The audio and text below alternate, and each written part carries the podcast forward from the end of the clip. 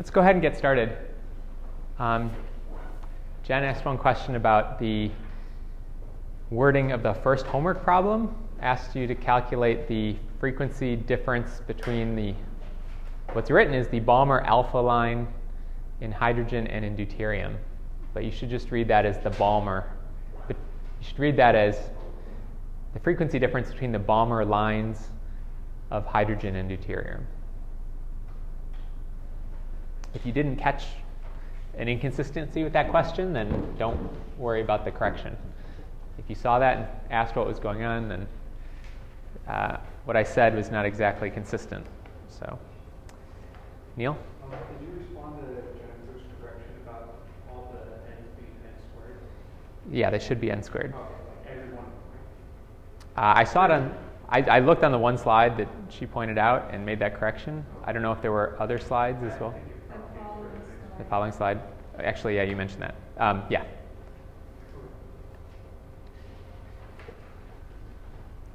So, just to remind you where we left off last time, we talked about the different quantum numbers for a molecular system.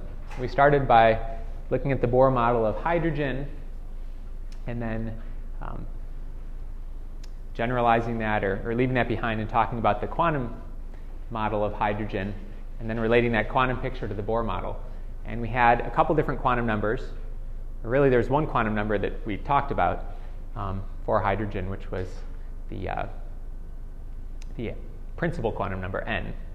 And the, we said the energy was proportional to n squared, which is where that error in the notes came from. The frequency then should be proportional to n squared. The wavelength should be inversely proportional to n squared.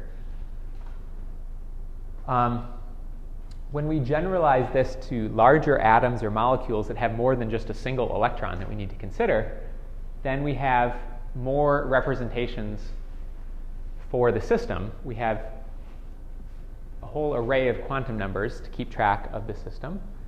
Instead of just talking about the angular momentum of an orbiting electron, we can talk about the total angular momentum of the orbitals.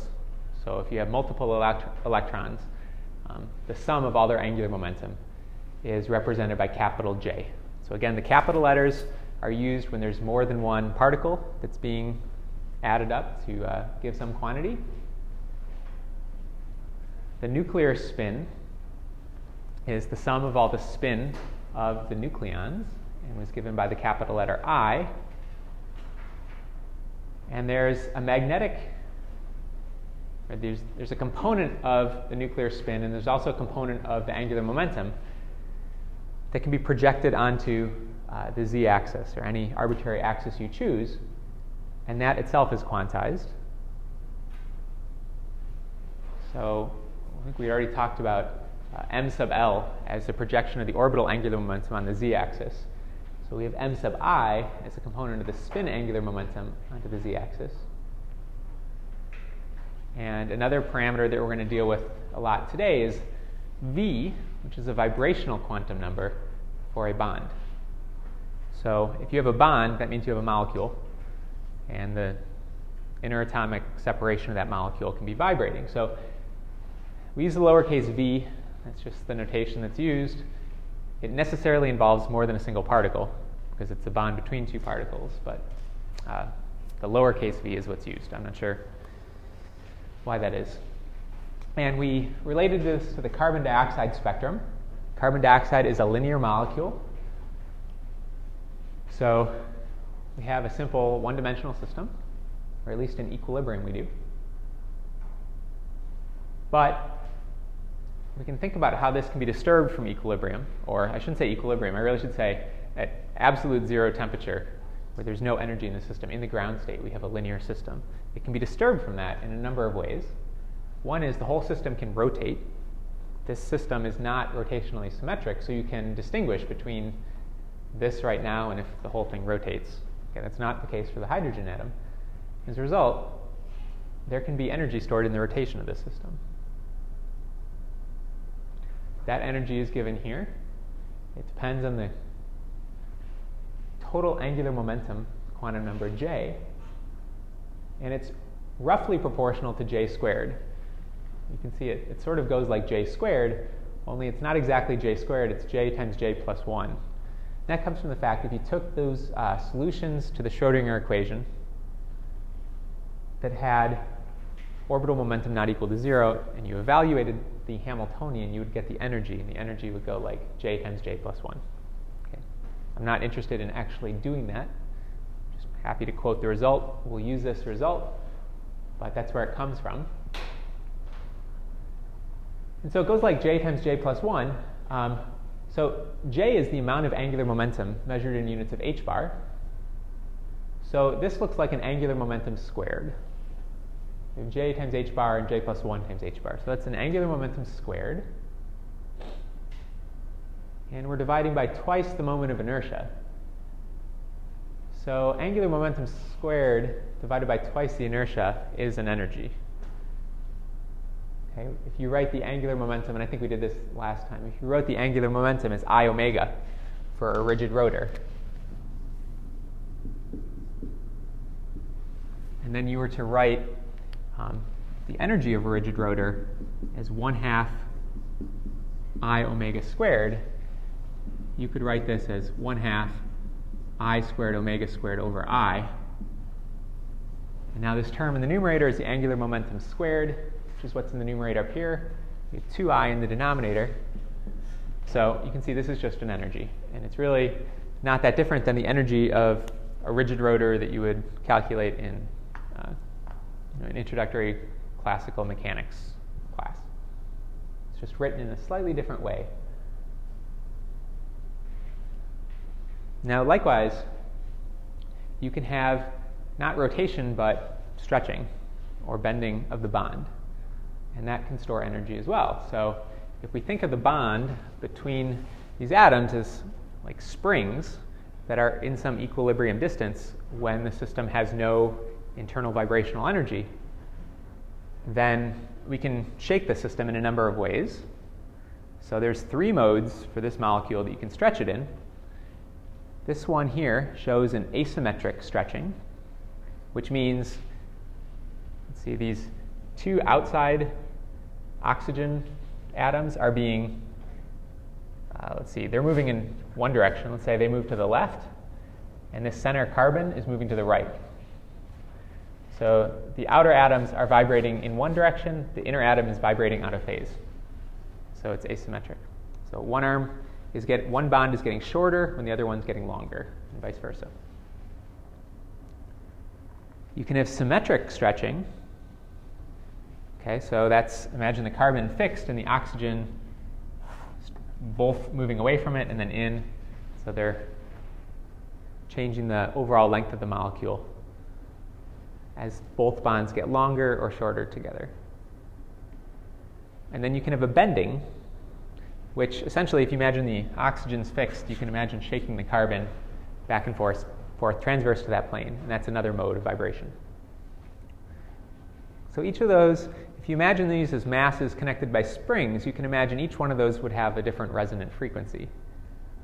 Um, therefore, when we treat these quantum mechanically, we'll find that each one has a different energy associated with that type of, of uh, vibration.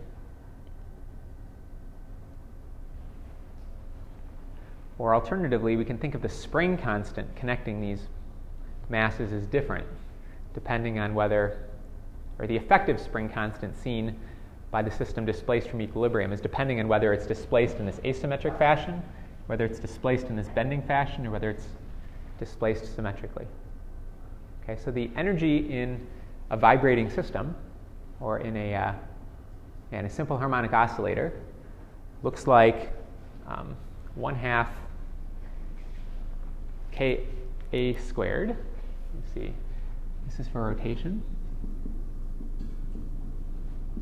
So for vibration, for a simple harmonic oscillator, we'd say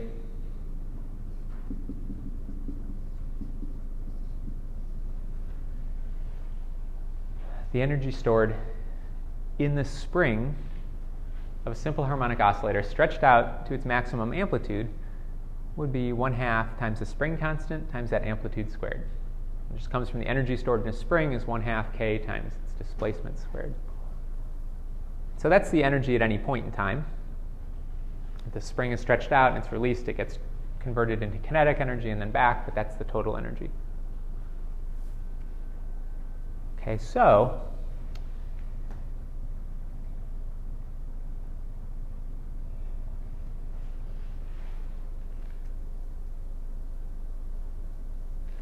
quantum mechanically, we can say that the energy looks like h bar omega.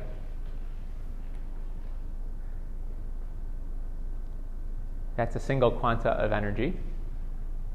And omega then is the natural frequency of the vibration.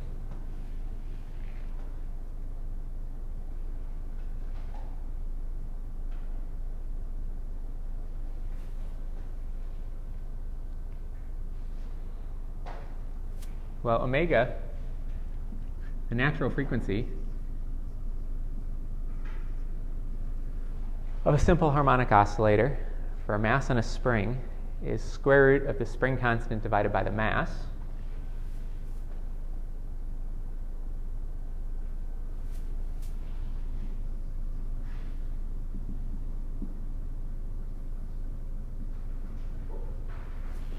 And here, since we're dealing with a system of multiple springs, essentially, we're using not just the mass of any one object, but we're using the reduced mass of the system, mu.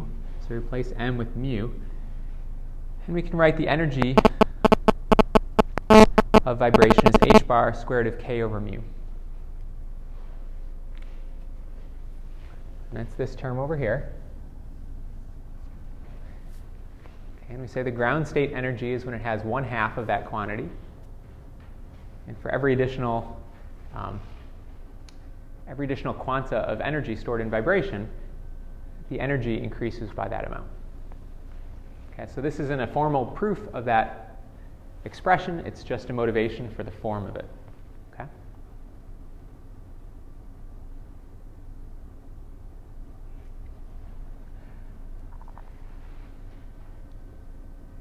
Now, if you plug in the values for a carbon dioxide molecule, the moment of inertia, for instance, is just we take rotation about the center of the carbon atom. Then you look up the bond length in a table. You look up the mass of the oxygen in the periodic table. And you do treat this as a rotor with basically a barbell with two masses at the end. Then each one has a moment of inertia mr squared. You add them up, plug it in here, plug in the value of h bar squared, and you look at the lowest uh, I guess the value of h squared over 2i, you get 0.78 wave numbers.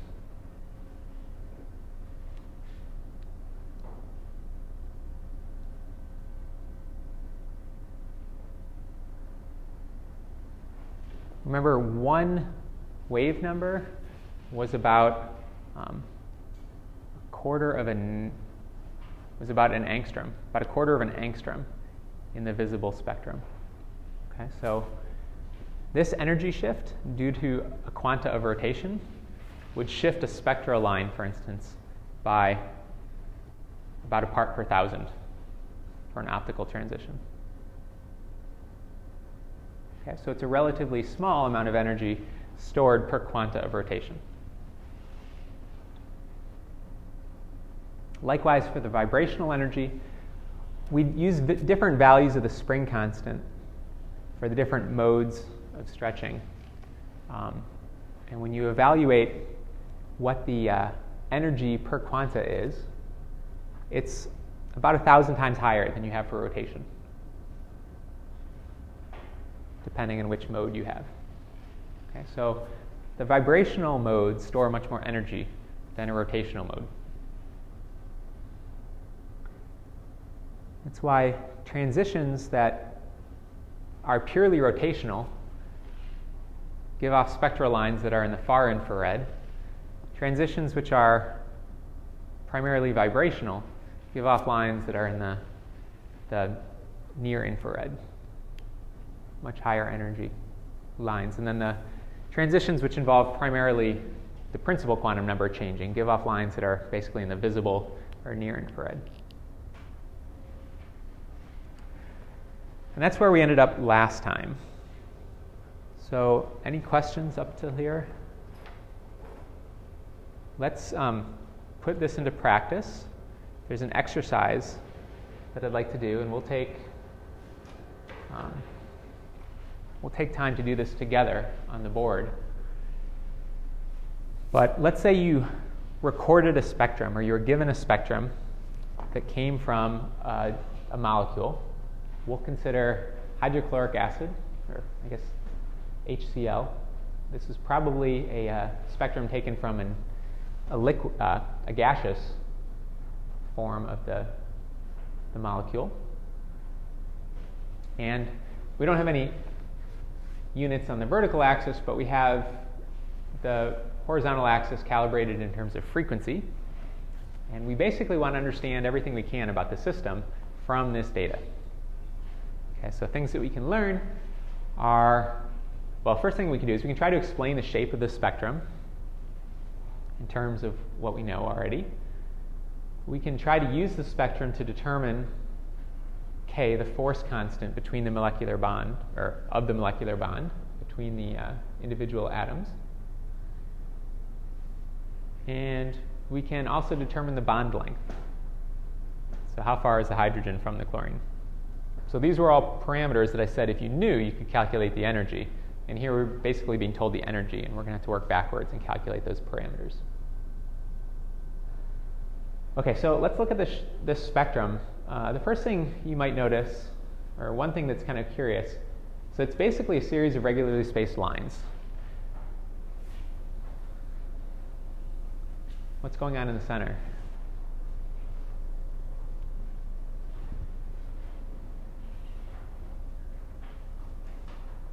it looks like there's a missing line. If you sort of interpolate the spacing, it looks like there should be a line right there. If this spacing is uniform and it continued. Um, so we see that. The shape, I mean, it almost appears like it's sort of a Gaussian distribution or something like that, but again, not quite. It's actually decreasing here in the center and has a peak over here a few spectral lines away from the center. And then there's these, every line is essentially two closely spaced lines. If you look carefully, you can resolve two lines every place where there is a peak. Okay, so we want to explain all of that. So, in order to do this and keep track of things, there's some terminology that we can introduce. The P, Q, and R branches of the spectrum. So when we look at that picture, I can point to certain parts of the spectrum and say, these, this is the P branch, this is the Q, this is the R branch. So a P branch of the spectrum is considered one where the angular momentum decreases during the transition. The Q branch has the angular momentum staying the same, and the R branch has the angular momentum increasing. Okay, so if we use that notation, and we also use a notation where the quantum numbers we label with a double prime in the ground state and a prime in the excited state.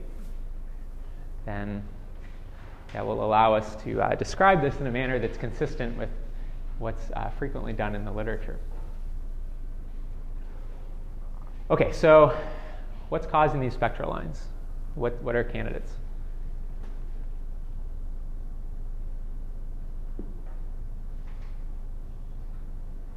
So let's start with the very first quantum number that we introduced, which was the principal quantum number n, right, the orbital level.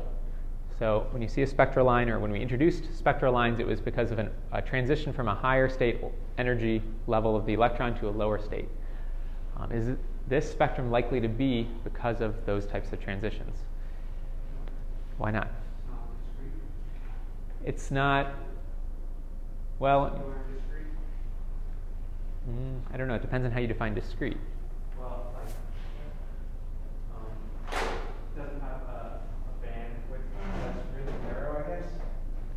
Okay, well that we see this splitting, but in uh, the homework problem, the first homework problem, you're asked to calculate the, the splitting due to an electron transition between in hydrogen and in deuterium, and that will manifest itself as a splitting, not unlike that. So there's another reason why we can say this is not an electronic transition. Frequency. Frequency. Yeah, so what would be a typical frequency for Visible light. visible light, which would be like 10 to the 14 or 15 hertz, and this is about a factor of 100 below that. Okay, so the energy is too low. The frequency is too low, that means the energy is too low. So this is probably not a transition between electronic orbitals. It could be. I mean, you could have two very closely spaced electronic orbitals that are in the very high excited states, and so their, um, their energy levels are pretty close together. But assuming these are all transitions around some ground state, it's probably not an electron transition. So is this an atom or a molecule? Molecule, right? So we can also consider vibration, rotation as two degrees of freedom. Generally vibration with rotational differences. Have the little double peaks. Okay. So it could be vibrate like a combination of vibration and rotation. In fact, we said before that a transition was only allowed if delta J was not equal to zero.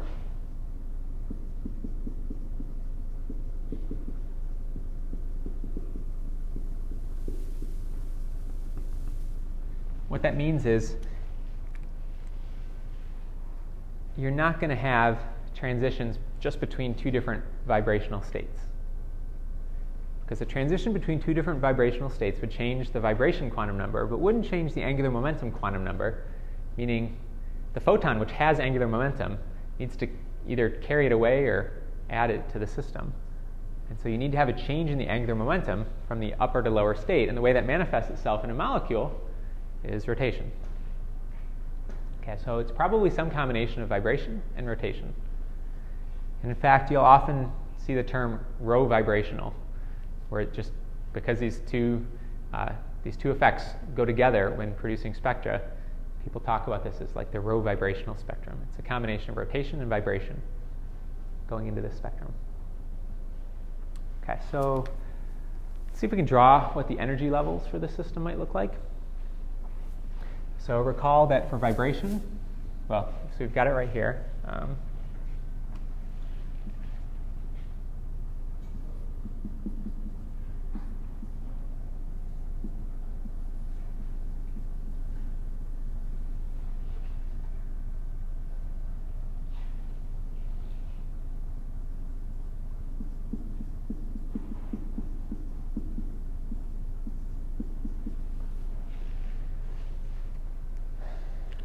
So here's an expression for the energy of a vibrating bond with vibrational quantum number v, and here's the energy of a rotational bond with rotational quantum number j, or angular momentum quantum number j.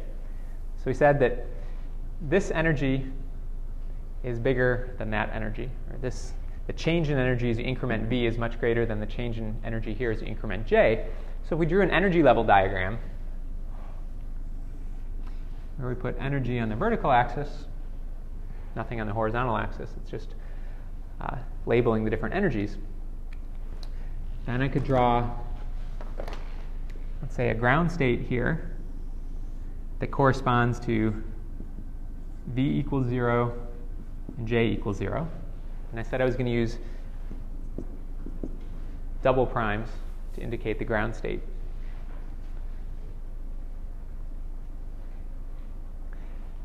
And then the next energy level, if I'm only considering vibration and rotation, the next energy level is going to be what? What values for V and J?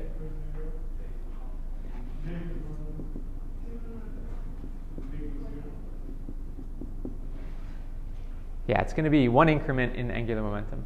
So what I'm going to do is I'm just going to call this V double prime and J double prime. And then I'm going to increment the angular momentum 1 unit and draw that energy level. And so if I plug in a 1 here, I go from this quantity, this factor being 0, to this factor being 2. And now when I plug in j equals 2, I get uh, 3 times 2, which is 6. So it goes 0, 2, 6. When I plug in 3, I get 12. So I have a, these aren't regularly spaced, they're increasing.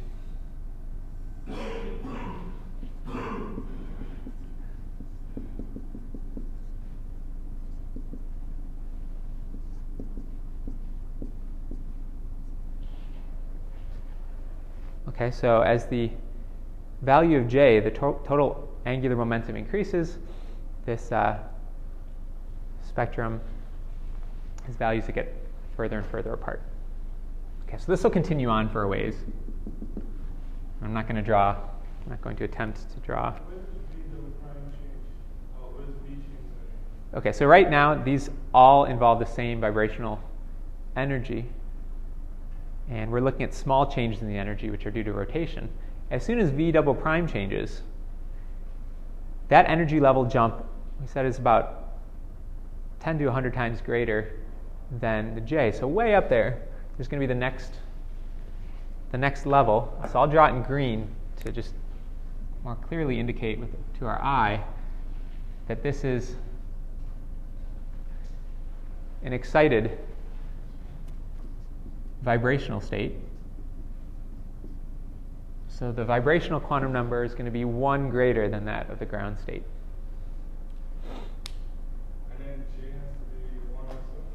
Well, there will be energy levels for J equals zero. But can an atom or uh, can a molecule in this energy state decay to the, the ground state? No, it can't because it's not an allowed transition. So it can't by emitting a single photon. So it's an improbable transition. Um, but there is an energy state there. Could it decay, for example, to the J equals 1 state? It could. So it's still an important transition to consider. It will give rise to some spectral lines. Now, measuring from this state, we're going to have the same pattern of lines as we increase J. So as we go to uh, I'm going to call it J prime equals J double prime. J prime equals J double prime plus 1.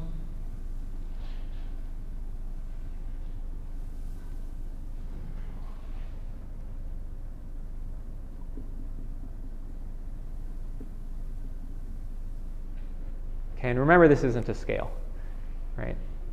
So the difference between these red and green lines is, is much greater than I can show on this scale. So now let's draw all the transitions, not all, but the, for at least the first three energy levels above the ground state and above the first vibrationally excited state that are going to occur, and those will give rise to most of these lines. Okay, so let's start with an, let's say you've got an atom in this state. It can, we said it couldn't decay to this ground state, because that was forbidden. It can decay to this J plus 1 state, though.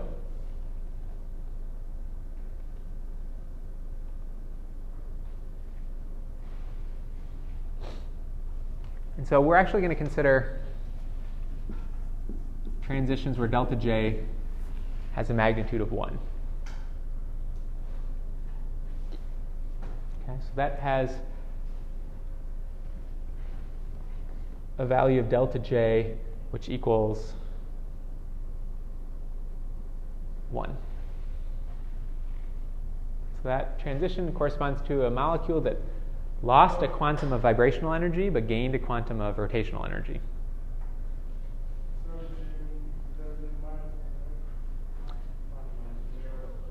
the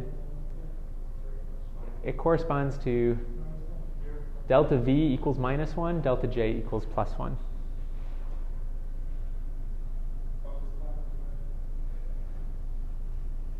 Okay. And then likewise, I could go up to the, consider a molecule in this uh, J prime equals J double prime plus 1 state. And it can decay it can't decay into this level, but it can decay into either of the other two. So you can have a delta J equals plus one transition. Yeah, thanks. Um, or you can have a delta J equals minus 1. And I'm going to draw that. Let's see.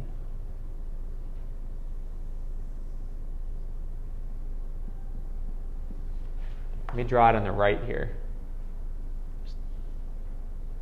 for reasons we'll see later.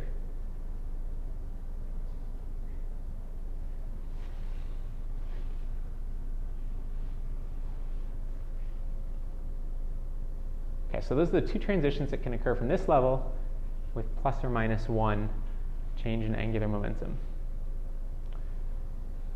Now let's consider a molecule in this level. It can have a delta J of plus one and go from the second rotational state to the third rotational state when it decays. Or I can go from the second to the first, which I'll draw over here.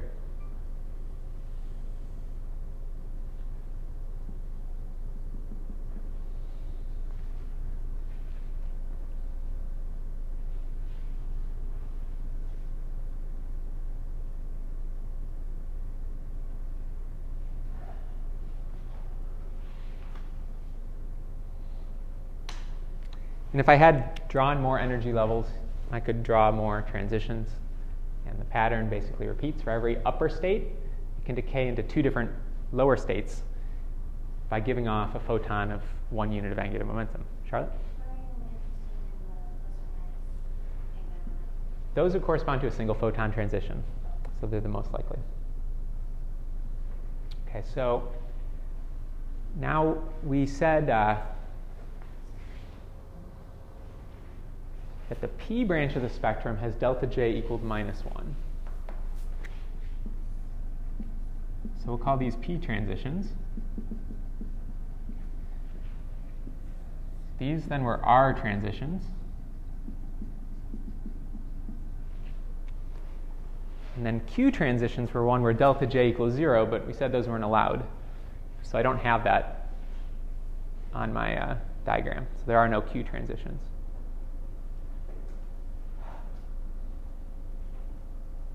So if we look at transitions, say that that end up in this quantum state right here, the j double prime plus one, we have an, a p transition that comes from here, and we have an r transition that comes from here. So which of those is more energetic? The p. All right, so the p transitions are more energetic. These spectral lines over here will all be p transitions. And these will all be R transitions.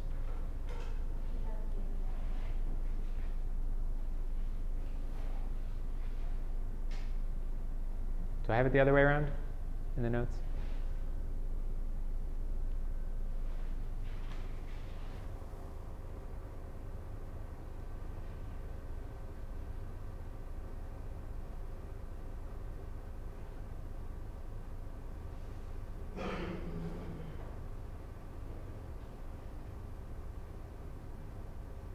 Okay, yeah, my notes are right.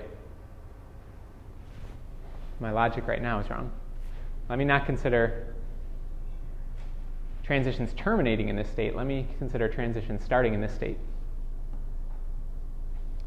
The ones with j equals minus 1 have a greater energy than states with j equals plus 1. Well, again, that says the p transitions ah, you're right. This is an emission spectrum, and I didn't actually say whether this. That, that would.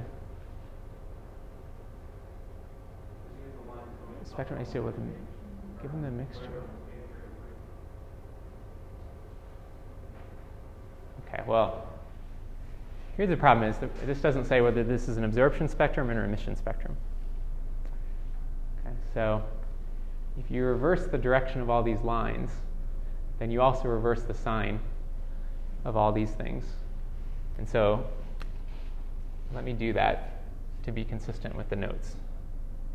Sorry for doing that differently.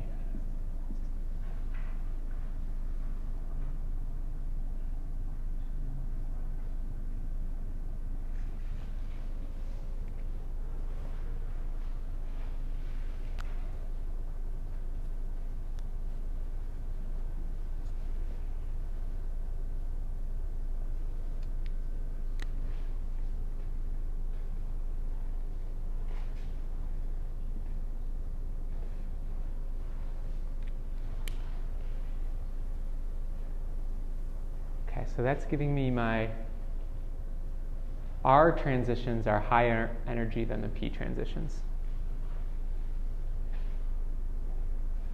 Okay. So is it normally done with like absorption? Well, let's see. Or is it just arbitrary? Um,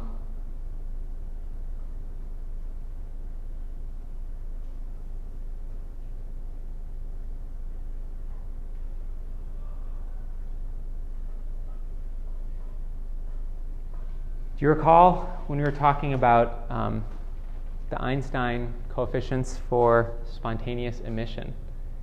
We said that the coefficient for spontaneous emission scaled like the frequency cubed. And as a result, at very high frequencies, there was very rapid uh, spontaneous emission, and that made it hard to make an X ray laser.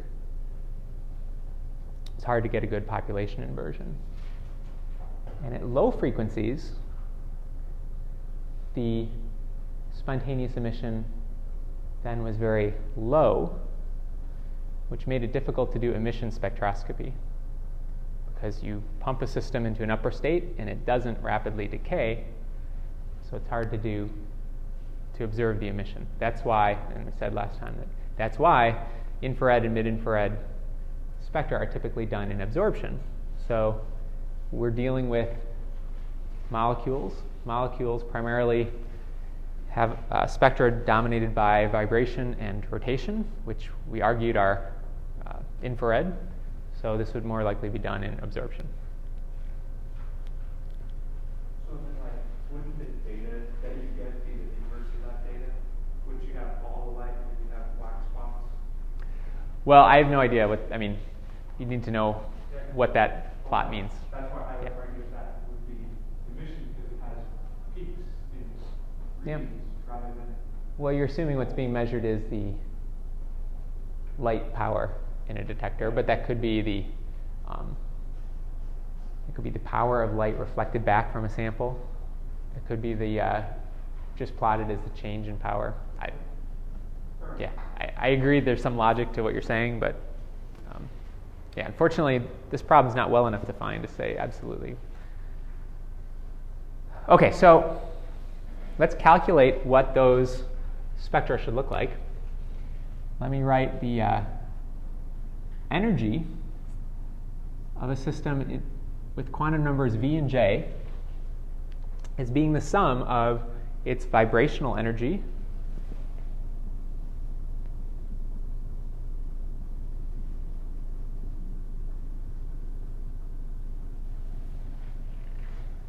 And I'm just going to write the natural frequency as omega naught for the moment rather than k over mu.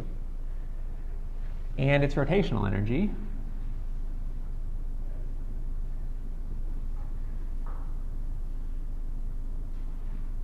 I'll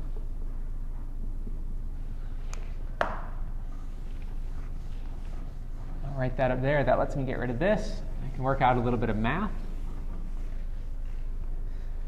I can calculate what the energy change is for the R branch and the P branch, or the, yeah.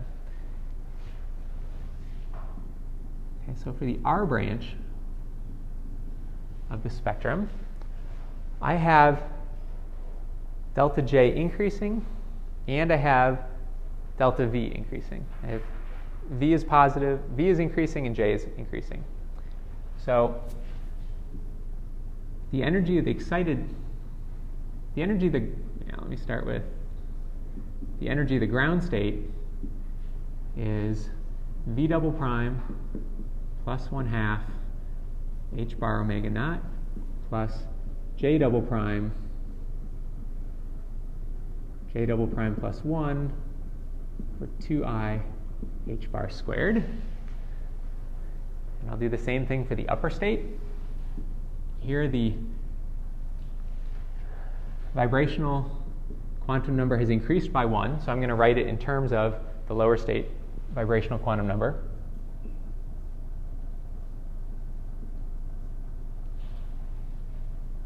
And the angular momentum quantum number has also increased by 1.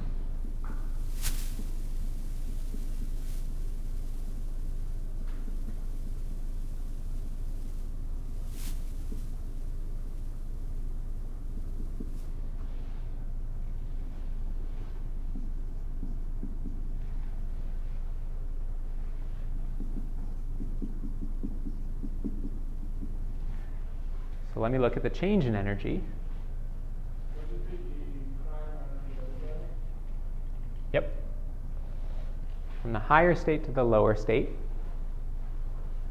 So this minus this. So the way I've written it, using the same quantum number in both notations, that quantum number cancels out. The one halves here cancel out, and I get one quanta, one vibrational quanta of energy due to the, the change in the quantum number for vibration. And then over here, I have a slightly more complicated expression. Both terms have a j double prime plus 1 in them. And then one term, I have a j double prime plus 2 minus a j double prime. And that's times h bar squared over 2i.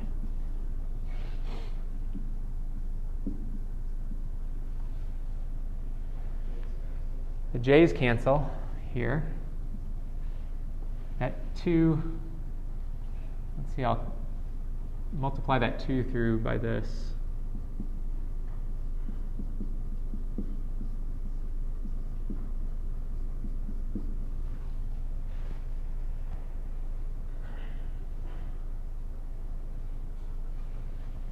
And I'll write that in terms of a couple constants.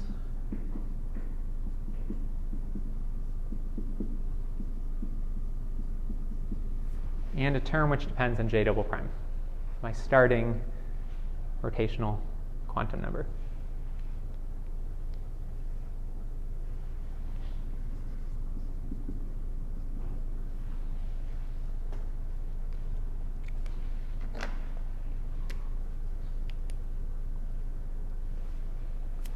I'll do the same thing now for the P branch.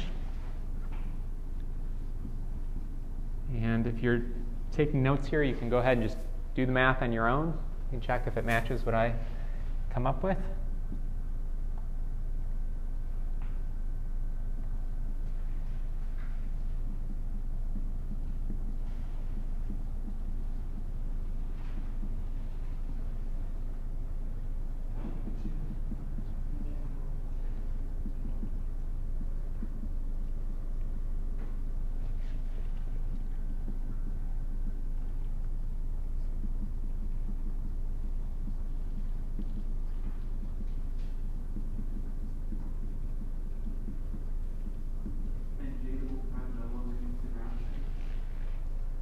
What's that?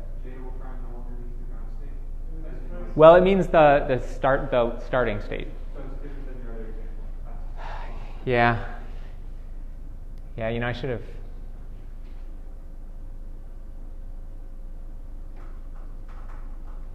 I should have been more precise. I should have thought before I said, spoke. J double prime will be our starting state, our lower energy state, and J prime the double prime will be the lower state, the primed will be the upper state.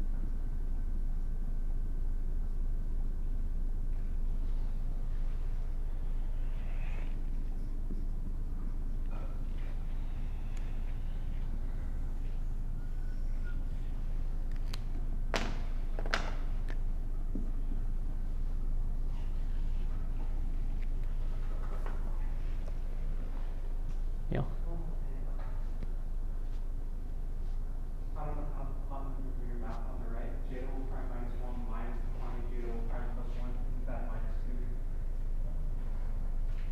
The j double primes cancel. Minus 1 minus 1 is minus 2. And that 2 I meant to cancel out. Like that. Does that look okay? Okay, so we have two very similar expressions for the energy transitions corresponding to the R branch and those for the P branch. They both start with some base energy transition corresponding to a vibrational quantum level change. Yes? So, uh, J equals zero in the diagram is still J double prime, and J equals one, two, three is J prime, right? J equals 0 is still, well, for transition, this would be the lower state, would be J double prime. Yes. And these levels up here would be J double prime, or J single prime.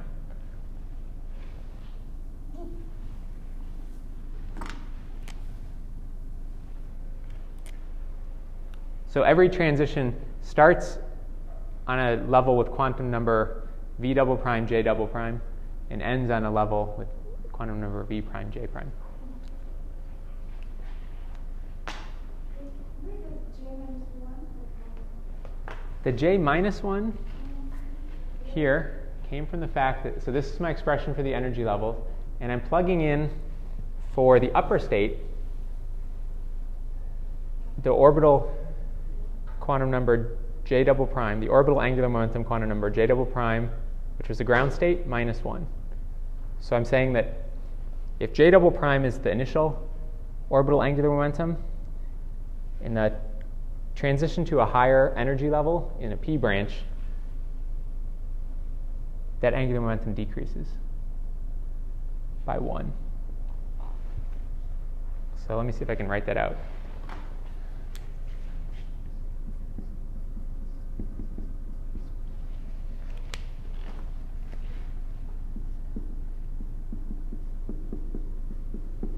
Okay? This is basically by definition. We're categorizing all transitions where the upper state rotational quantum number gets increased by one as an R branch transition. And we're plugging in this value of the quantum number for J in the upper state. And we're categorizing all transitions where the quantum, the orbital angular momentum quantum number decreases by one as a p branch transition, and we're plugging in this number for j. Yeah, Kiri? How much, uh, well, are we supposed to think of R transition, R transitions are photons in one direction, a p transition is photon in the opposite direction? No. So how do we count the angular momentum to be plus one or minus one? Well, a photon can have angular momentum of plus one unit h bar, and that can be in either direction. So- the? The, the, absolute value of angular momentum is h bar. Right. Yeah, it, it's, it can spin one particle. It can be plus one or minus one. No, it doesn't have anything to do with the propagation direction of the photon. Okay, so two different expressions. They have some similarities. They both have an energy level difference that's primarily has, is due to this term here, which is the vibrational change in energy. And then they both have a term which depends on their initial angular momentum state, which depends on J double prime. And for the R branch transitions, the higher you start in uh, rotational energy, the greater the energy of the transition. Whereas for the P branch, the higher you start in J, the smaller the energy of the transition. Okay? And so, what that means is if we start from J equals zero,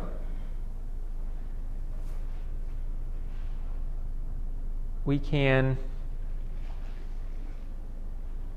have an R transition. We don't have a P transition when you start from J equals 0 because you'd have to go to a state with J equals minus 1. We only, J is a positive integer. Okay, so there's a value for delta E of R. There's not one for delta E of P. But then, starting with J double prime equals 1, 2, 3, 4, and counting upwards, these energy levels keep increasing above this sort of mean energy due to vibration. And these energy levels keep decreasing below that mean energy. Okay, so that mean energy is somewhere over here. And the energy levels that are above this seem to be evenly spaced. And that spacing should be h bar squared over i. So you can use that to calculate, for example, the bond length. It's the moment of inertia. If you know the mass of the molecule, or the atoms in the molecule, you can calculate the moment of inertia based on their separation.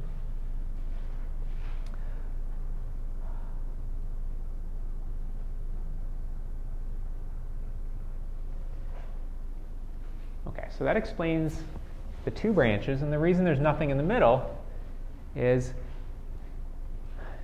this is the mean energy for the transitions that corresponds to a vibrational, a change in the vibrational quantum number. But we said that was a forbidden transition, going from changing just the vibrational quantum state. So going from j equals 0 to j equals 0 is forbidden, or j equals 1 to j equals 1 is forbidden. So there's no spectral line there. So that explains the missing spectral line. Uh, what about the shape? It grows and then decreases.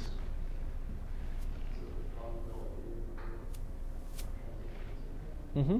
It is. It's, it's because of the probability of a transition occurring. So let's start with the easy part.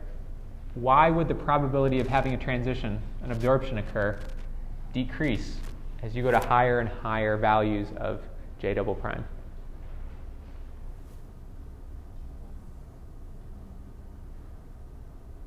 Those states are less probable. What's that? Higher A double prime states are less that? Yeah, why are they less probable? Because there's more energy stored in rotation. Higher energy, right. So just uh, in thermal equilibrium, most of the energy is going to be in the ground state, and there's an exponential decay. The Boltzmann distribution says the higher energy states are going to have less population. So there's going to be less and less molecules in these higher J value states to cause absorption. So that's why it decays. Um, but that also would say there's the highest probability of finding a state in this J equals zero.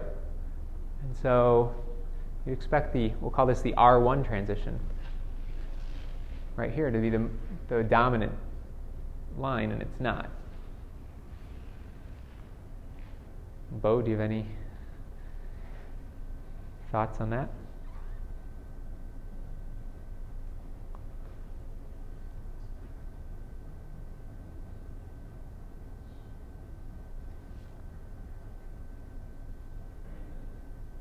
the number of events, or as the number of events increase, is it like response statistics? Would that have to be- Well, it's it, no, it doesn't. It involves something other than v and j, another another quantum number. So, if we go back a step, the expectation value of finding uh, a particle in a particular energy state depends on that energy level and looks like um, e to the minus that energy over kt. Right? And you'd have to normalize this by the probability of finding it in all energy levels. So the partition function gives us that. Well, we're considering, if you just consider um, each of these states at higher and higher energy levels, then this expression tells us that they should be less and less populated as you go to higher energy. However, what we mean by a state, we need to clarify that a little bit. A state, or an energy level um, that we plug into that equation, means a unique value of quantum numbers. Okay, so certainly these different energy levels have different values of the quantum number j or the quantum number v. But there's other quantum numbers which we're not taking into account here. For example, um, m sub l is the projection of the angular momentum onto the z-axis. Okay, so the quantum number j tells us how much angular momentum we have. m sub l tells us how much of that is projected onto the z-axis. Well, that doesn't. If you're not in an external magnetic field, that doesn't affect your energy at all. But if you have no angular momentum, there's only one possible value for m sub l, zero. Right? If there's no angular momentum, the projection onto the z-axis is zero. But if your angular momentum has one unit of length, it can point up, down, or think of it horizontally. You can have plus one, zero, or minus one. So here m sub l has to be zero. Here m sub l is minus one, zero, or plus one. For j equals two, it can be minus two, minus one, zero, one, or two. And so it goes from minus j to plus j. So really what we have here is we have one state here, we have three states here, which are all degenerate. They all have the same energy. So on this diagram, they get drawn as a single line, but they're really three states. So the probability of finding the system in this state, if you don't care about which of the different values of m sub l, is going to be three times that given by that Boltzmann expression. Okay, and likewise, probability of finding it here is five times larger. And so, there's competing things. As you go to higher energy levels due to vibration, due to the different higher rotational states, you get greater and greater degeneracy, but you get lower and lower population per level due to the Boltzmann distribution.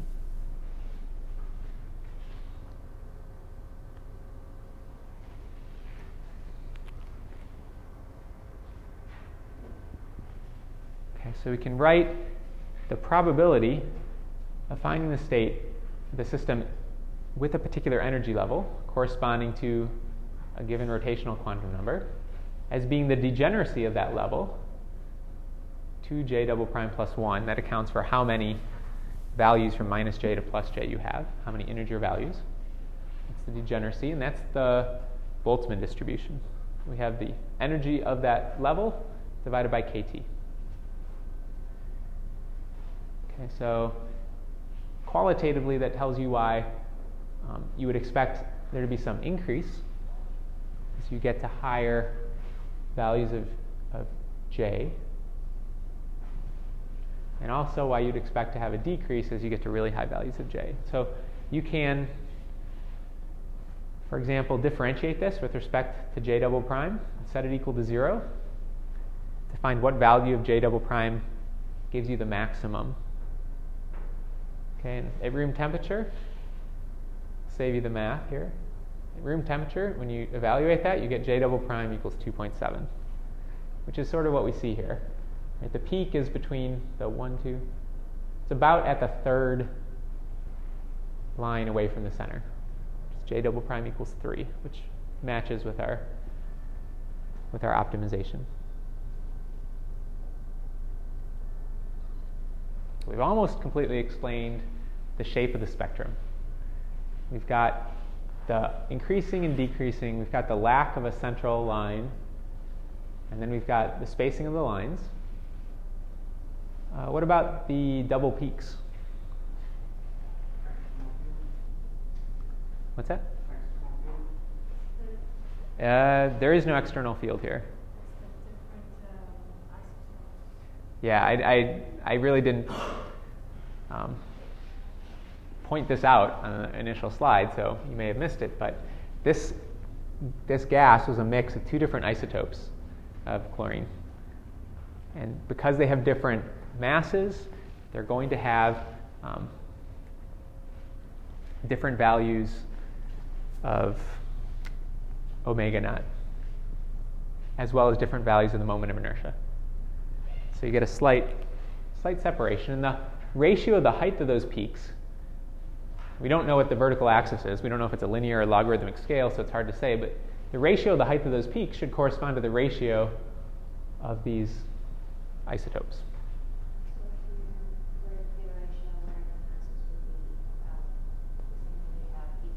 It should be it should be three to one.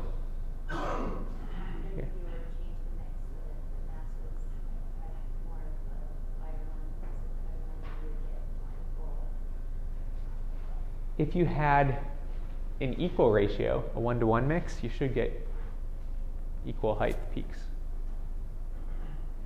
Um, but the separation, so the separation of these double peaks is a function of how much mass difference there is between the two isotopes. And then the height difference between the peaks corresponds to the difference in abundance of the two, two species. Okay, you can, in, in the homework, you basically work that out for the hydrogen deuterium system.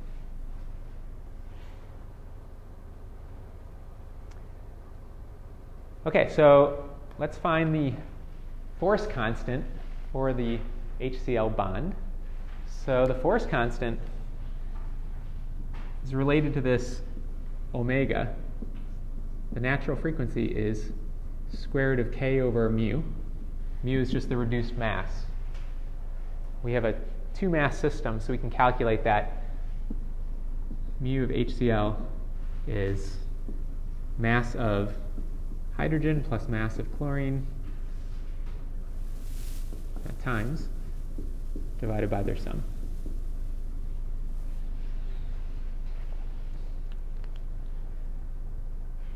So we can look these values up.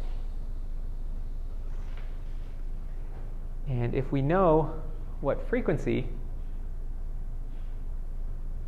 these vibrational transitions correspond to, and we've calculated mu, we can find K, the spring constant for the bond, which is what we're asked to do. Okay, so a pure vibrational transition where del- delta V equals 1, but has no rotational change, would correspond to a frequency at omega naught, square root of k over mu, or a linear frequency instead of an angular frequency of that over 2 pi. Problem is, we don't actually have a pure vibrational tran- uh, a pure vibrational line anywhere here. There's always this additional energy due to rotation. Where would a, if we did have a line, where would it be to do pure vibration? It would be the gap in the middle. And so we can estimate where that would be by taking the average of the lines above and below it. Okay, so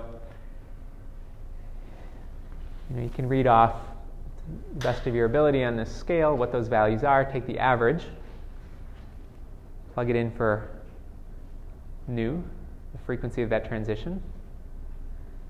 Mu, we can use that expression, we can solve for k.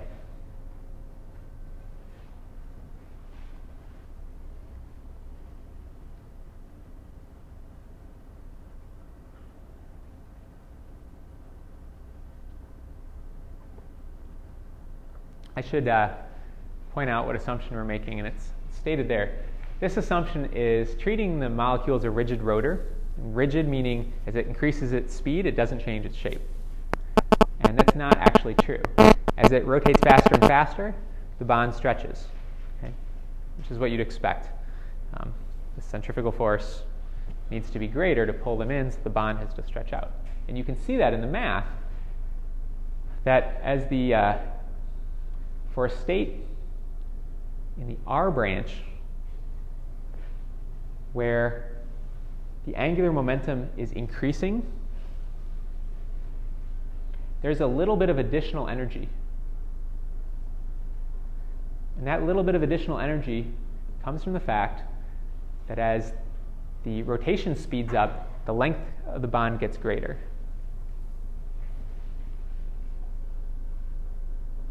And so we're essentially neglecting this term.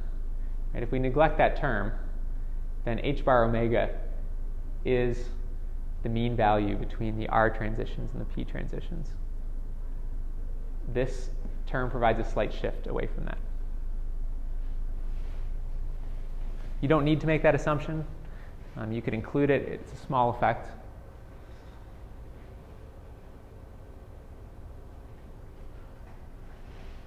Okay, so we'll read off that center frequency is 8.66 times 10 to the 13 hertz. Here we calculate the reduced mass for HCl. If we just do this in terms of AMU, we can look up the mass just in a, uh, in a periodic table, write it in terms of AMU, and we get the mass there in terms of AMU. We solve for K, we plug in the numbers, and we get 481 newtons per meter.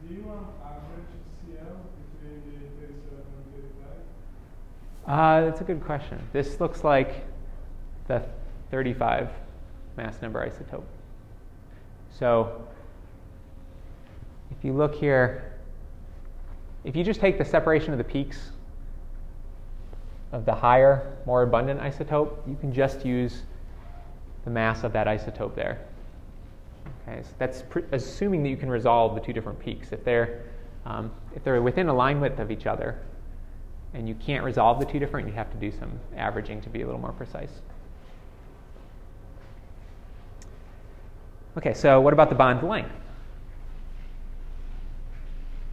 Okay, so to understand the bond length, we're going to want to determine this moment of inertia. This moment of inertia appears in both expressions on the term that corresponds to the increase in energy with increasing J double prime. So that means the separation of the spectral lines. And here we've zoomed in. Um,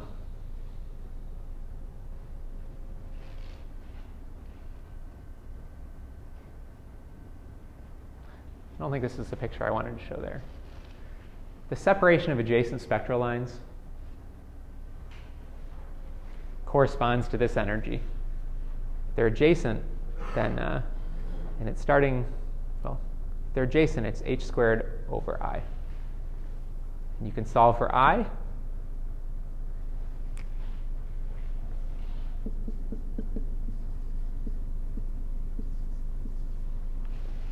We can use our reduced mass and say the moment of inertia is the mass times radius squared.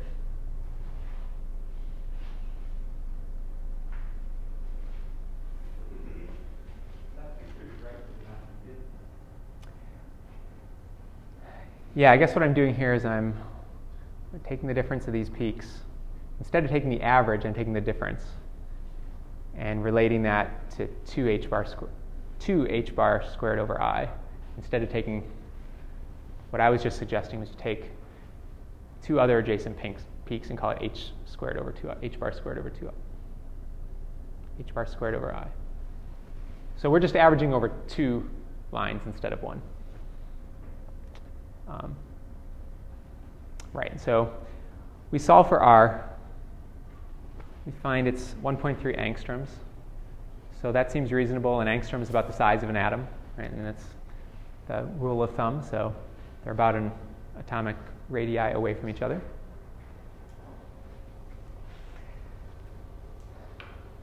So, I mean, this is in practice how you can use some of the stuff that we're learning to relate observations to some of these more uh, fundamental properties of the material you're looking at.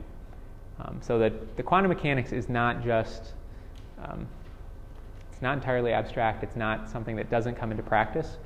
Uh, it governs the shape of the spectrum, and the shape of the spectrum is what we observe, and it tells us about the things that we're, we're measuring. Okay, so you'll have a chance to do this in the next homework. You're going to do this with a different uh, molecule. Okay, so um, this completes our study of the uh, atom, if you will. So we saw different solutions to Schrodinger's equation required the uh, energy levels be discrete. The, the functions had discrete solutions. Um, the parameters that, that quantize those were the um, different, different quantum numbers of the system. And for molecules that had many quantum levels, there were more quantum numbers to deal with. Um, and we saw today how we can address the relationship between the energy of those different quantum numbers and some of the observed properties, like, like the uh, absorption spectrum.